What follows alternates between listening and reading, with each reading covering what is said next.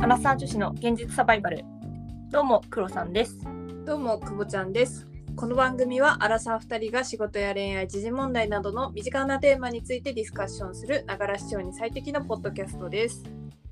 今回のテーマは社内恋愛のプロトコル今回もラジオネームやすさんからまたまたトークテーマをいただきましたので紹介させていただきますお願いします。こんにちはこんにちは最近水曜と日曜は夜更かしになりがちなやすと申します早めに更新できるように頑張りますすいません年上の男性の会を聞きました社内は年上男性の宝庫とのことですが皆さん出会えておりますでしょうか内情をお察しいたします刺されました。困った、えー社内の彼らは非常に難しい立ち位置にいます女性に好意を伝えただけでもお気に召さなければ下手すりゃセクハラ扱いの言ったもん勝ちの世界身動きが取れなくなっていますこれらの状況は結果的に彼女らにとっても出会いがなくなるという不利益でありルーズルーズの関係ですここは一つ社内恋愛のプロトコルと題しアプローチの仕方からお断りの方法までそのお作法についてルール化できないものでしょうか以下連絡事項とのことでリスナーはおっさんばかりと言っていたような気がしたのでおっさん向けの質問ばかりしておりましたがアラサー女性が多くなってきたとのことで少し思考を変えてみました とのことですありがたいですね。本当になんかリスナーさんの情報まで考えてお手紙くれて、そう非常に優秀なリスナーさんですね愛に溢れてますな。いやー本当助かりますというかありがとうございますというかありがとうございます。 ありがとうございます。ということでですね、出会えてますか、くぼち ん。まあ、察された通りですわな。調子悪いですよね。ちなみに私も会社新しく入ったけど、全然出会えてないですね。日本人と外国人というか、海外の人ってどれぐらいの割合なの日本人は社員で言うと3人しかいなくて、え、少な。全員女子。あちゃちゃちゃちゃ。あとはみんな男性かな。対面で会ったことあるあるあるある。あ、そうなんだ。 2回くらいかな。うん。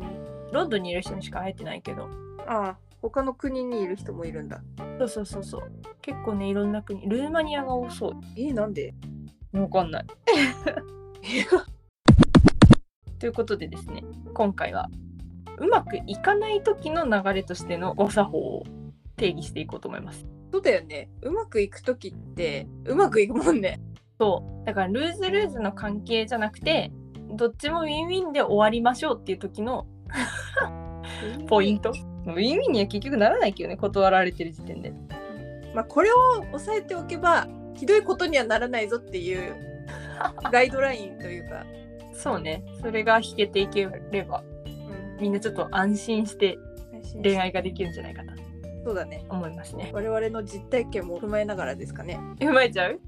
わかん ない。軽く。まず本題に行く前にプロトコルですねカタカナ人間なので私たちも、はいプロトコルの定義を一旦ね再確認したいところなんですがまず一般的には儀礼、典礼、儀礼書を意味する言葉で、平たく言うと約束事。はいなので約束です製薬業界だと知見、実施、計画書。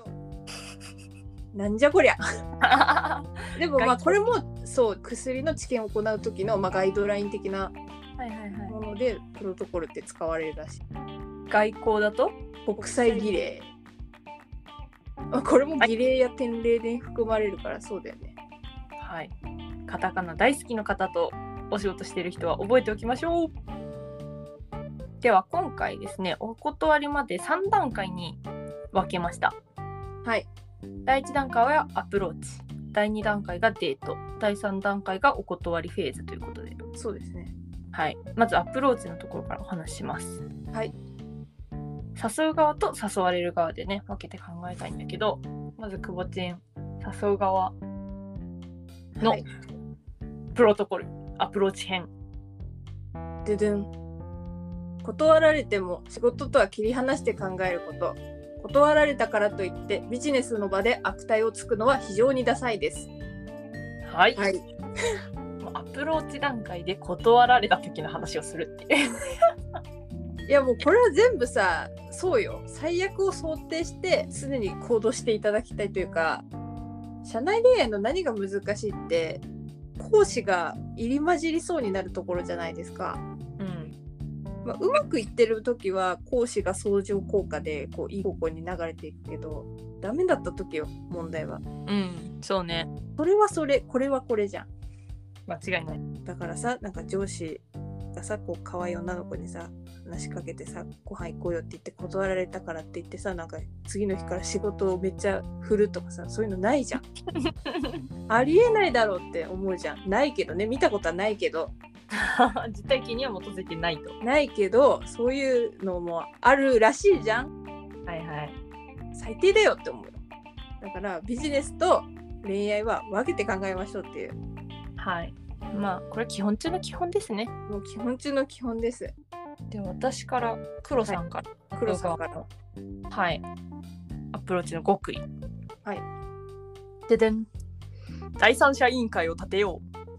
うなんかちょっとそのやすさんのメールに書いてあった通りでセクハラ扱いされる可能性が高いわけよ会社だとそうですね特に上の立場の人から言うとねそうなんか新入社員とかでおいいなって思った人がいてその人にアプローチするってなった時にセクハラ扱いをされるっていうことを防ぐために第三者委員会として社内に味方を1人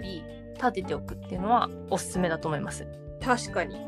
例えば同じ課のよく飲みに行く人とかに私誰々さんのことがちょっと気になっているからアプローチしていこうと思うんだけどっていうのをお話ししておくことであのセクハラ扱いっぽいことっていうのは気づかないうちにやっちゃうわけじゃん。はいはいはいでそれに対してフィードバックをくれたりとかあとはそのアプローチ相手ねの方から例えばそのセクハラ扱いみたいなのをされ始めたなって思ったらその人が防御にもなってくれるわけだ。あセクハラをしたいから近づいてるわけじゃなくて本当に好きだから実は近づいているんだっていうのをー証明してくれる人ができるってことっていうのがあるとセクハラっていう最悪な事態は逃れられるんじゃないかなと思ってますね身を守るために親しい人に伝えておく秘密が多いから大体失敗するんだよなるほどねうんじゃあこの第三者委員に選抜する人ってめっちゃ大事じゃないですか大事ですどんな人がいいんでしょうかね私的には自分と近い人の方がいいんじゃないかなって思っててっていうのが結局社内でも例えば視点が違いますとかになっちゃうと、結局観察できないわけようんっていうのは良くないから観察できる範囲にいる人あで自分の行動をちゃんと目に入る人そうそうそうそううんかつあの第三者視点でちゃんとアドバイスをくれる人がいいと思いますねなんか聞いてて思ったのが人事にコネがある人大事なんじゃないかなって思ってた確かに確かにこれ最悪の事態を免れる救世主になり得るかなと思うからそうねそうね面白い視点ですねそれは、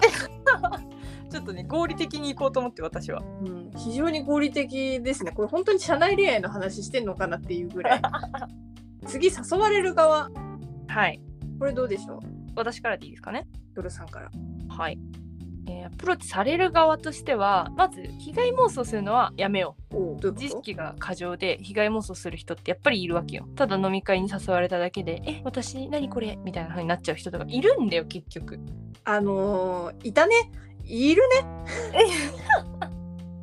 でしょだからそうじゃなくてそれはもう普通に会社の仲間として誘ってたりするんだからそこはもう被害妄想じゃなくて受け入れたりとかするっていうのはありなんじゃないかなと思いますね。うんうんであとは第三者委員会がもし分かんないとは思うけど基本的にははいはもいしその存在っていうのが明確なんだったらその人にちょっと嫌なんだったら嫌だって相談するのが一番いいんじゃないかなと思いますね。あでもその相手のことも知ってるし自分のことも知ってる人に相談するっていうのは絶対大事かもしれないね、大事だと思うなであと本人に対しても言う機会っていうのは私はあると思っててそれこそ、まあ、今はリモートであんまないかもしれないけど飲み会とかあったら嫌な時こそ参加してはっきりその人に対して「えー何々さんとは釣り合わなそうです」とか言ってちょっと突き放すじゃないけどあー離れておくとかあとはもう全般的にあの社内の人と恋愛は絶対にできないんです無理なんですっていうのを言っちゃう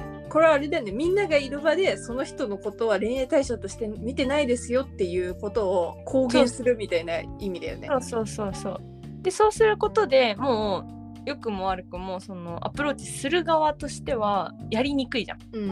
ん、で一線引かれてもいるからだんだん、うん、と遠のいていくから嫌だなって思うことは減るんじゃないかなと思いますね。まあそうだよね。なんか気がないなら早い段階で手を解かないとだよね。そうねそこが重要ですわ。じゃあ次は久保ちゃんでお願いします。はい私はですね気がない場合は早めに意思表示しましょうそれが互いのためです。シンプルなんかさアプローチされたことあるあんまその気がない人に。会社でうん、ないと思う。私はどうなんあれあるんあるに入るあるにしておこじゃああるにしておこうってなった場合にもう早い段階でないってことは伝えてはいないけどそのさっき黒さんが言った全体に向けて発信する行動はめっちゃしててう。 ウケる。それで牽制してたあーなるほどね。うんなんか余計な気を持たせたくなかったしうん。傷つけたくないから早めにもう次に行ってくれ別の人を探してくれみたいな感じではいはいはい。そういう態度をとってましたねどうだったあと終わったどうだろう買わせたとは思う普通に友達みたいな感じになったから先輩だけどなざわざわ。 続きましてデートですうまいことアプローチしてデートにこぎつけましたあ、こぎつけた後あじゃあこぎつける前からにしようはい、はい、デートを誘う側プロさん誘う時はまずスマートに自然に話の流れで誘わないとちょっと気持ちがられるかなと思っててはいはいはい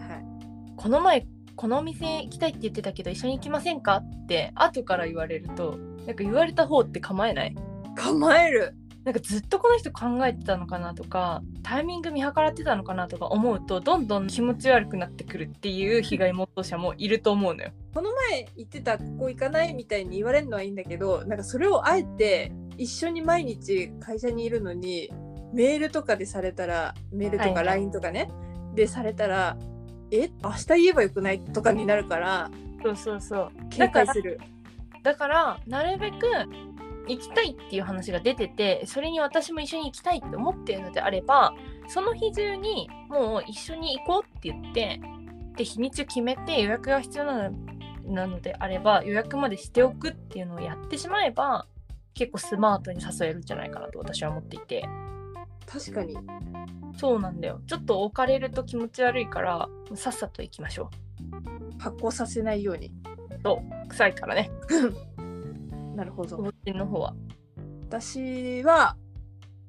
うーんある程度距離詰めてから誘った方が打率上がるんじゃないかなって思うねうんこの社内恋愛のその気持ち悪さって信頼関係ができてない上で誘われるから気持ち悪いんだろうなって思ってなるほどなるほどえ何こいついきなり仕事で話しかけてこないくせに何何こいつみたいになるのって相手との関係性ができてないからだと思うんでまずはデートを誘う前に仲良くなるところから始めた方がいいんじゃないかなと思いますなるほどねあとはやっぱハードル低いところから行った方がいいかなと思ってうんうん仕事の合間のランチとかに誘うのとかからまず始めたらいいんじゃないかなと思った、ああなるほどねうん、ランチ行こうよみたいな感じだったらさ別に気があろうがちょっと嫌だろうがランチぐらいだったらいいかなって言っていくくないうん確かに、まあ、誘う側は結構構えるけど特にあの会社がの近くのランチのところに行っちゃってみんないるみたい な状況になるとちょっとやりにくいかもしれないけどあそうか逆にさ周りも見てるからなんか公認みたいな感じにはいはいはいなるほど持っていける可能性もあるからそれはありかも仕事の流れとかでさはい男の人と2人でランチとか普通にするじゃんうんだからなんか割と何とも思わずに行けると思うんだけどな構えるのかなみんな私は構えるけどうんまあ確かに第三者委員会を増やすっていう可能性も出てくるそうだね確かにはいあとは断られても仕事とは切り離して考えてくださいねっていうのはあのアプローチ編でも言った通りなんですけどもう口酸っぱく言っておきます じゃあ誘われる側は私ですよねうん誘われる側はデートっぽいなっていうものに誘われたら嫌だなって思った場合ようん単純に遊びに行くのかこれはデートと捉えるものなのかっていう定義を事前に確認しておかないといけないと思います。なるほどこれは自分は単純に遊びに行くっていう行為だったけど相手にとってはデートだったって思ったらもうそこにお互い認識のズレが発生してるから後々トラブルになります。トラブル経験はトラブルはないな。トラブルなのかいやわかんないよ知らないよ何の話トラブルまでいかないけどちょっと変な空気には なる。あおよよってなる。ざこれわなんだって途中からなる。これ私遊びに来ただけのつもりだったけどこれはなんだって思うから思っちゃうからそこを相手にそういう気があるのか単純に遊びに行くのかっていうのは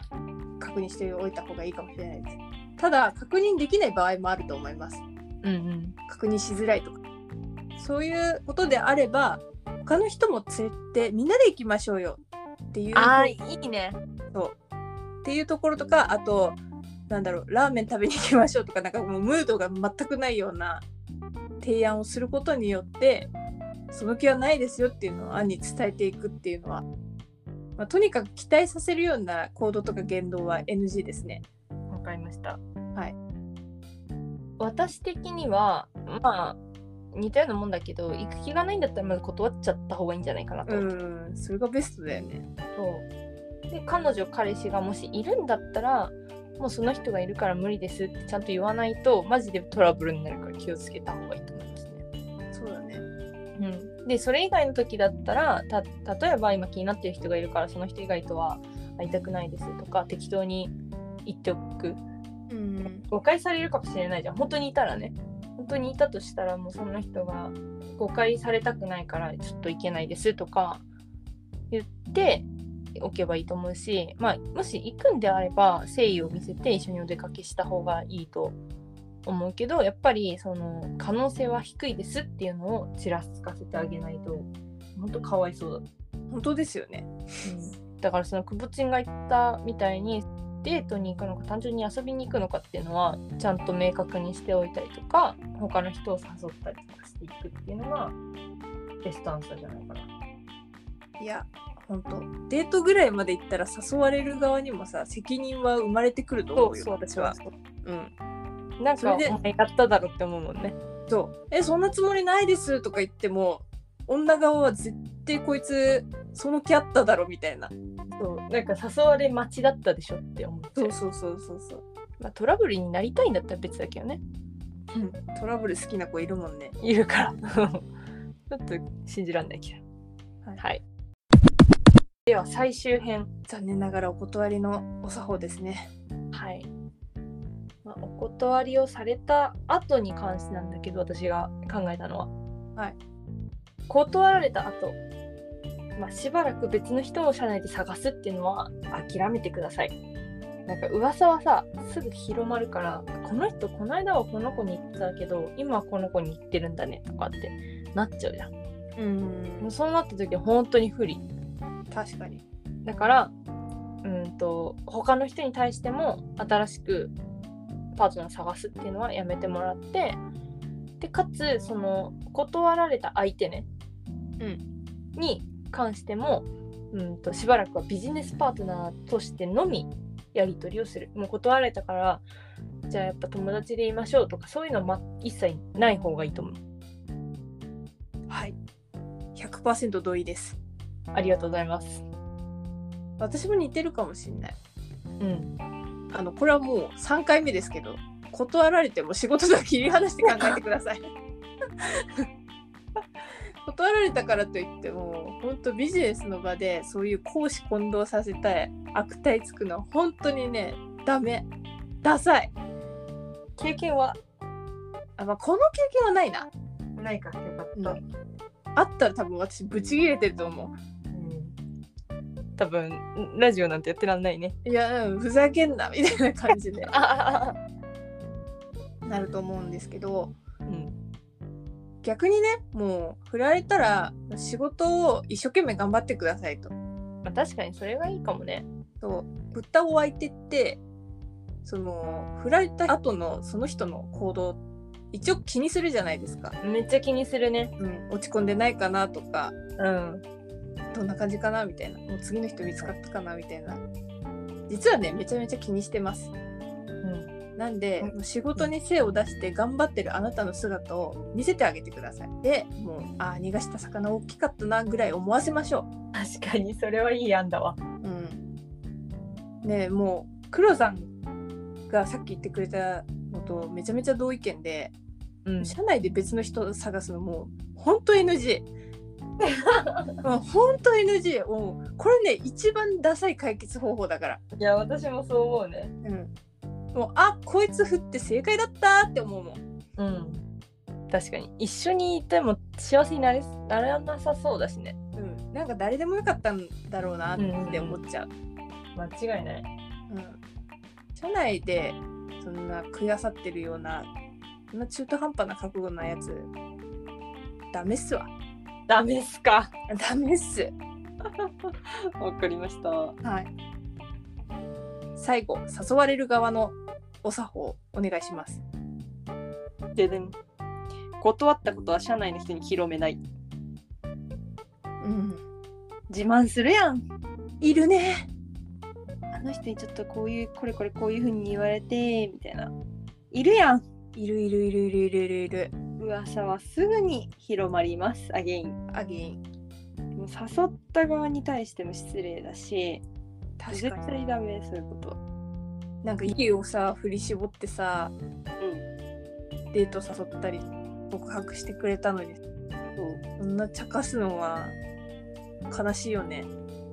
う。うん。年齢とかも関係ないよこれに関しては。うん、それはかわいそう。